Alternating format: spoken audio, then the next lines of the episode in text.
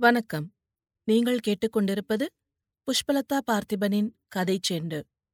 ஆசிரியர் ராஜம் கிருஷ்ணன் எழுதிய குறிஞ்சித் தேன் பாகம் இரண்டு அத்தியாயம் இரண்டு பால் பண்ணை மேஸ்திரி.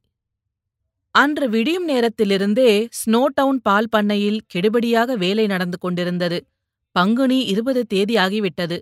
கவர்னர் துரையும் சிப்பந்திகளும் உதகை வாசத்துக்கு வரும் காலமாயிற்றே கவர்னர் மாளிகைக்கு வரும் முதல் ஸ்பெஷல் வண்டி முதல் நாளே வந்துவிட்டது. கவர்னர் மாளிகைக்கு குத்தகையாக பால் கொடுக்கும் பொறுப்பு ஸ்னோடவுன் பால் பண்ணையை சேர்ந்ததாயிற்றே. வேளைக்கு பத்து முதல் பதினைந்து புட்டிகள் வீதம் ஒரு நாளைக்கு மூன்று வேளை கறக்கும் சீமை பசுக்கள் ஐம்பதும் பத்து பதினைந்து எருமைகளும் அந்த பால் பண்ணையில் இருந்தன.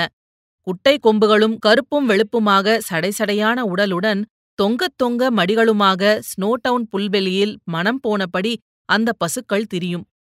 சீமையிலிருந்து வந்த வெள்ளை கவர்னரின் வீட்டு சமையலறை நிர்வாகியாக வந்து மாசம் ஐநூறும் அறுநூறும் சம்பளம் வாங்கிக் கொண்டிருந்தது துரையின் முதல் தாரத்தின் மகன்தான் ஸ்னோடவுன் பால் பண்ணையின் உரிமையாளனான துரை. கவர்னர் மாளிகைக்கு தேவையான பால் விநியோகத்திற்கென்றே சர்க்கார் உதவி பெற்று இயங்கும் பண்ணை அது. கவர்னர் துரை அவ்வப்போது சென்னைக்கு சென்று விட்டாலும் சீமாட்டியிருப்பாள். அவள் மார்கழி மாசம் கிறிஸ்மஸுக்கு முதல் வாரந்தான் கீழ்தேசம் செல்வாள். அதுவரையில் அவளுக்காக ஓர் உலகமே மாளிகைக்குள் இயங்கும். ஸ்னோடவுன் பால் பண்ணையில் பாலுக்கு அதுவரையில் கிராக்கிக்கு குறைவில்லை. மீதி இரண்டு மூன்று மாசங்களில் துரை பாலை கிரீமாக்கி வெண்ணையாக்கி சென்னைக்கு அனுப்பிவிடுவார். இந்த பால் பண்ணையில் காலையில் வரிசையாக கொட்டடியில் மாடுகளை கறக்கையில் துரை வந்து பார்வையிடுவார். பிறகு பாலறையில் பெரிய பெரிய தொட்டிகளில் பஞ்சில் வடிகட்டுவார்கள். பின்னர் எட்டு அல்லது பன்னிரண்டு புட்டிக்கல் பிடிக்கும் தூக்கு புட்டிகளில் உற்றி விநியோகம் செய்வார்கள். பால் விநியோக தலைமை பதவியில் நின்ற ரங்கன் அன்று காலையிலேயே ஆட்களை விரட்டிக் கொண்டிருந்தான். துரை இரண்டு நாட்களாக வேட்டைக்கு சென்றிருந்தார். ம் ஆகட்டும். எத்தனை நேரம்? டே பெட்டா இந்த புட்டியை தனியாக வை. ஸ்மித் துரை பங்களாவுக்கு இது போக வேண்டும். சீக்கிரம் கவர்னர் பங்களாவை முடித்துவிட்டு இதை எடுத்துப்போ என்று அவசர அவசரமாக புட்டிகளில் பாலை நிரப்பிக் கொண்டிருந்தான். பத்து புட்டிகளுக்கு ஒரு புட்டி நீர் என்று முன்னதாகவே விட்டு வைக்க தேவையில்லை. அன்று துரைதான் இல்லையே. அவ்வப்போது தாராளமாக ஊற்றிக் கலந்தான். காலை பத்து மணிக்குள் பால் விநியோகம் முழுவதும் முடிந்துவிட்டது. நோட்டு புத்தகத்தை எடுத்து கணக்கை எழுதினான். புரியாத கையெழுத்தில் கவர்னர் பங்களா நானூத்தி நான்கு புட்டி ஆஸ்பத்திரி இருபத்தைந்து புட்டி கார்டன் துறை எட்டு புட்டி டாக்டர் துரை பத்து புட்டி என்று கூட்டி கணக்கிட்டான். இத்தனை புட்டிகளில் பத்து பதினைந்து புட்டி தண்ணீர் கலந்தால் தெரியப் போகிறதோ? பத்து புட்டிகளின் விலை ஒரு ரூபாய். ஒரு முழு வெள்ளி பணமாயிற்றே. மாசம் கிடைக்கும் ஐம்பது ரூபாய்கள் அவன் துரைக்கு தெரியாமல் மாளிகைக்கு வெளியே வைத்துக் கொண்டிருந்த வாடிக்கை வீடுகளிலிருந்து வந்தன. பன்னிரண்டு ஆண்டுகளில் இளமீசையும் தடித்த உதடுகளும் தந்திரத்தில் புரண்டு எழுந்த விழிகளுமாக வளர்ந்துவிட்ட ரங்கனை பார்ப்பவர்கள் அவனை அடையாளம் கண்டுகொள்வது சிரமம்தான். சுப்புப்பிள்ளையிடம் திருட்டு மூலத்தில் வியாபாரக்கலை பழகி திருட்டு கிழங்கு வியாபாரம் செய்து திருட்டு கோழிகள் வளர்த்து ரங்கன் ஓரளவு உலக அனுபவத்தில் புரண்டு எழுந்த நிலையில் சுப்புப்பிள்ளை அவனை கத்தரித்துக் கொண்டு விட்டான். பட்டுப்பையில் முடிந்து பாறை இடுக்கில் வெள்ளிப்பணமாக ஒளித்து வைப்பதை அவன் கண்டுவிட்டான் என்று அறிந்த பிறகு ரங்கனுக்கும் அவனுடன் கூட்டு வைத்துக் கொள்வதில் விருப்பமில்லை. கவர்னர் மாளிகை தோட்டத்து துரையின் வீட்டில் கோழிகளுக்கு தீனி போட்டு அவற்றை பார்க்கும் பையனாக சில ஆண்டுகள் கழித்தான். பின்பு பெரிய தோட்டத்தில் பூ விற்பனை பகுதியில் மாறினான். செண்டுகளும் வளையங்களும் கட்டவும் ஜாடிகளில் பூ வைக்கவும் தெரிந்து கொண்டான். ஆனால் எங்கே மாறினாலும் அவன் பட்டுப்பையை மறந்துவிடவில்லை. குதிரை பந்தய மைதானத்தில் ஒவ்வொரு முறையும் ஐந்து ரூபாய் கட்டி அதிர்ஷ்டத்தை சோதனை செய்வான். நஷ்டம் வந்தாலும் லாபம் வந்தாலும் ஐந்துக்கு மேல் வைக்க மாட்டான். சென்ற முறை ஸ்வீப்பில் நான்கு நூறுகள் விழுந்து அவன் அதிர்ஷ்டத்தை உச்சிக்கு ஏற்றி காட்டிவிட்டது. இந்த பன்னிரண்டு ஆண்டுகளில் வண்டு சோலை குடிசையில் நான்கு உயர்ந்த ரகக் கோழிகள் ஆறு ஆடுகள் இரண்டு சீமை கன்றுகள் தவிர கையில் அறுநூறு ரூபாயும் அவன் வசம் சேர்ந்திருந்தன. அந்த குடிசைக்கு எட்டு ஆண்டுகளுக்கு முன் அவன் வந்தபோது வாசலில் ஒரு வால்பேரிக் கன்று கொணர்ந்து நட்டிருந்தான். அது இன்று பூத்து காய்த்து குலுங்கிக் கொண்டிருக்கிறது. பன்னிரண்டு ஆண்டுகளில் இவை தவிர பிழைக்க பல வழிகளையும் தெரிந்து கொண்டவனாக அவன் முதிர்ந்து விட்டானே. பால் அறை கதவை பூட்டிக்கொண்டு அவன் இரு கைகளிலும் பத்து புட்டி பாலை சுமந்தவனாக கவர்னர் மாளிகைக்கு வெளியே செல்லும் பாதையில் நடந்தான். உள்ளத்தில் உவகை தழும்பியது. ஒரு மழை பெய்து வெம்மையும் புழுதியும் அடங்கி இளவேனலின் பசுமையும் அழகும் கண்ட இடங்களிலெல்லாம் அழகு கோலம் செய்திருந்தன.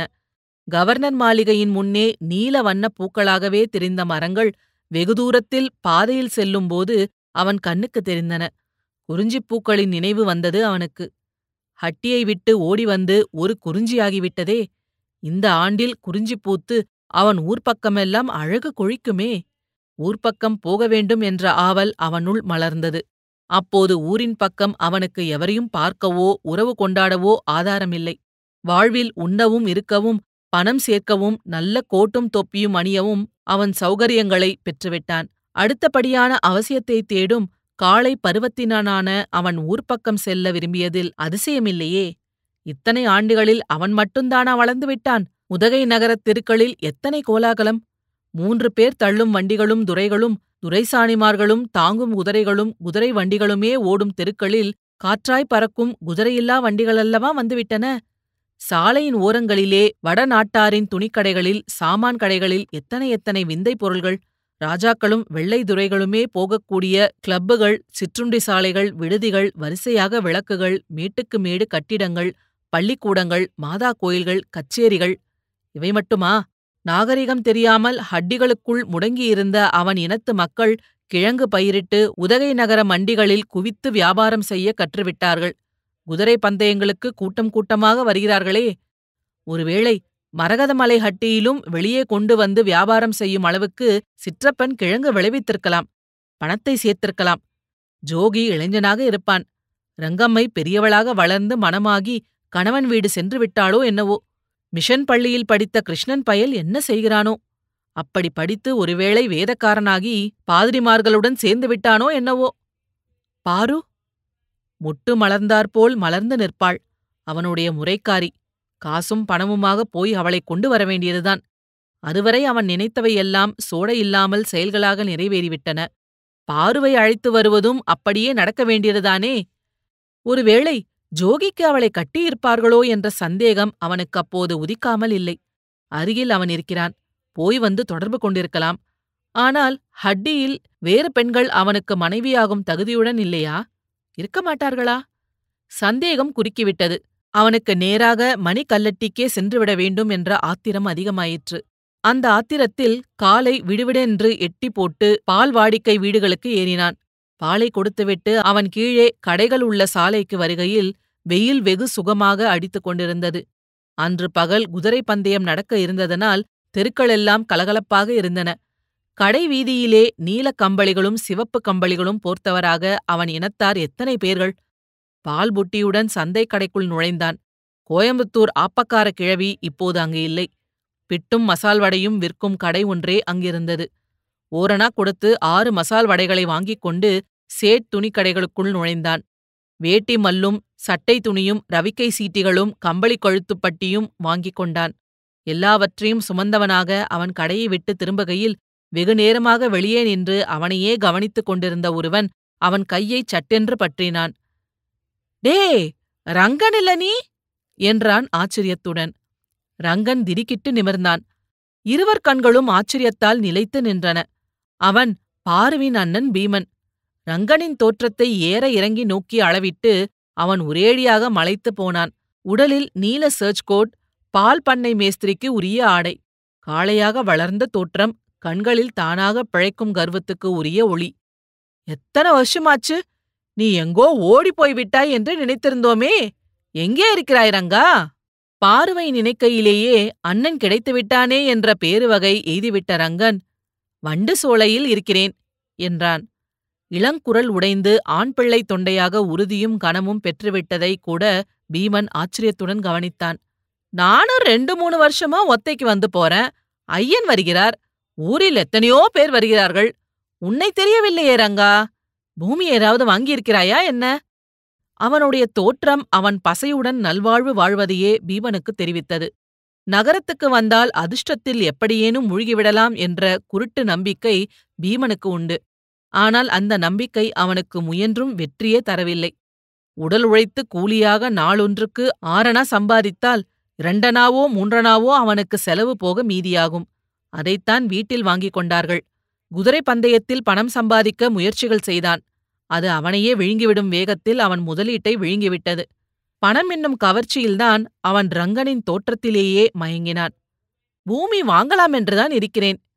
ஊரிலே எல்லாரும் சுகந்தானே? சுகந்தான். பாருவுக்குத்தான். என்ன? என்றான் ரங்கன் பரபரத்து. ஒன்றுமில்லை. நல்ல இடத்தில் பார்வை கொடுக்க வேண்டும் என்பது எங்கள் ஆசையெல்லாம். முறைமாப்பிள்ளை சரியில்லையே என்று இருந்தோம். உன்னை கண்டது எவ்வளவு சந்தோஷம் தெரியுமா எனக்கு? வாயேன் போகலாம்? எங்கே? மணிக்கல்லட்டிக்கா? ஆமாம். இனிமேல் உன்னை விடுவேனா? கையோடு அழைத்துப் போக மாட்டேனா? என்று பீமன் சிரித்தான். சட்டென்று ரங்கன் ஆமாம் ஜோகி சிற்றப்பன் எல்லோரும் எப்படி இருக்கிறார்கள்? அப்பன் சுகமா? என்றான். ஜோகிதான் எட்டு வருஷமாய் இரியர் கோவில் பூசாரியாக இருக்கிறானே. சிற்றப்பன் குறும்பர் ஏவலால் காய்ச்சல் வந்து ரொம்ப கஷ்டப்பட்டார். முன்னைப்போல் செழிப்பே இல்லை. உன் சின்னம்மாவுக்கும் ஐயனுக்கும் பொருந்தாமல் விவகாரம் பஞ்சாயத்து வந்து பிரிந்து போய்விட்டார்கள். அடேயப்பா ஒரு குறிஞ்சிக்குள் என்னவெல்லாம் நடந்துவிட்டன ரங்கிக்கு கல்யாணமாகிவிட்டதா அது தெரியாதா? மேற்கே ஒசஹட்டியிலிருந்து ஒருவன் வந்து ரங்கியை கட்டியிருக்கிறான். குள்ளன் உங்க ஐயனுக்கு கடன் இருநூறு ரூபாய் போல் வந்துவிட்டது. அவன் வந்து வீட்டோடு இருந்து நிலத்தில் கூடமாட வேலை செய்து குடும்பத்தை காப்பாற்றிக் கொண்டிருக்கிறான். கிழங்கு போட்டு கடனை கூட அடைக்கிறானாம். ஜோகியின் பாட்டி இருக்காங்களா? போன பெரிய பண்டிகைக்கே அவங்க போய் ஒரு வருஷமாச்சே. இப்போது தான் அங்கே செல்வதால் ஆதாயம் ஏதும் வரப்போவதில்லை என்பதை ரங்கன் அறிந்து கொண்டு விட்டான். பழைய நினைவுகள் படலம் படலமாய் அவன் முன் அவிழ்ந்தன. நிசத்தில் கோயிலில் என்னை தள்ளுவதாக சித்தப்பன் சூழ்ச்சி செய்ததனால்தான் நான் ஓடி வந்தேன். அங்கே இருந்தால் ஒரு வெள்ளி ஏது? சிற்றப்பன் பெரிய தந்திரக்காரர். எங்கள் பூமியிலும் விளைவெடுத்து தமக்கு சேர்த்துக் கொள்ள பார்த்தார். கடைசியில் அவருக்கே நல்லது வரவில்லையா? ஜோகி அக்கோயிலில் இருக்கிறான். ஆமாம் அவர் நோவில் படுத்துவிட்டார் வேறு வழியில்லை. மூன்று நான்கு வருஷம் கஷ்டப்பட்டார்கள். ஊர்க்காரர் இறங்கி ஒரு போகம் இரண்டு போகம் சாமையும் குரலியும் கூட கொடுத்தார்கள். எருமை நான்கில் கோயிலுக்கு ஒன்று விட்டார்கள். அப்போதுதான் ஜோகி கோயிலுக்கு போனான். வருஷம் ஏழெட்டு இருக்கும். உனக்கு பதில் வந்த பையன் நிற்காமல் ஓடிப்போய் விட்டான் திடீரென்று ரங்கன் நெடுமூச்செறிந்தான் கையில் அறுநூறு ரூபாய் இருக்கிறது. பூமி குத்தகை எடுத்து அவனும் ஏன் கிழங்கு போடக்கூடாது? அன்றவன் பீமனை வீட்டுக்கு அழைத்துச் சென்றான். தனக்கு சோறு போடும் அம்மாளிடம் பிரத்யேகமாக ஒரு கோழிக் குஞ்சு வாங்கித் தந்து சமைக்கச் சொன்னான். இருவரும் உண்டு கழித்து மதுவருந்தி அந்த இரவை இன்பமாக கழித்தார்கள். மறுநாள் பீமன் ரங்கனை பற்றிய செய்திகளை சுமந்தவனாய் மணிக்கல்லட்டிக்கு சென்றான். இத்துடன் இந்த அத்தியாயம் நிறைவடைகிறது. இதுபோல பல சுவாரஸ்யமான கதைகளைக் கேட்க கதை செண்டு சேனல்ல மறக்காம லைக் பண்ணுங்க கமெண்ட் பண்ணுங்க ஷேர் பண்ணுங்க சப்ஸ்கிரைப் பண்ணுங்க. நன்றி.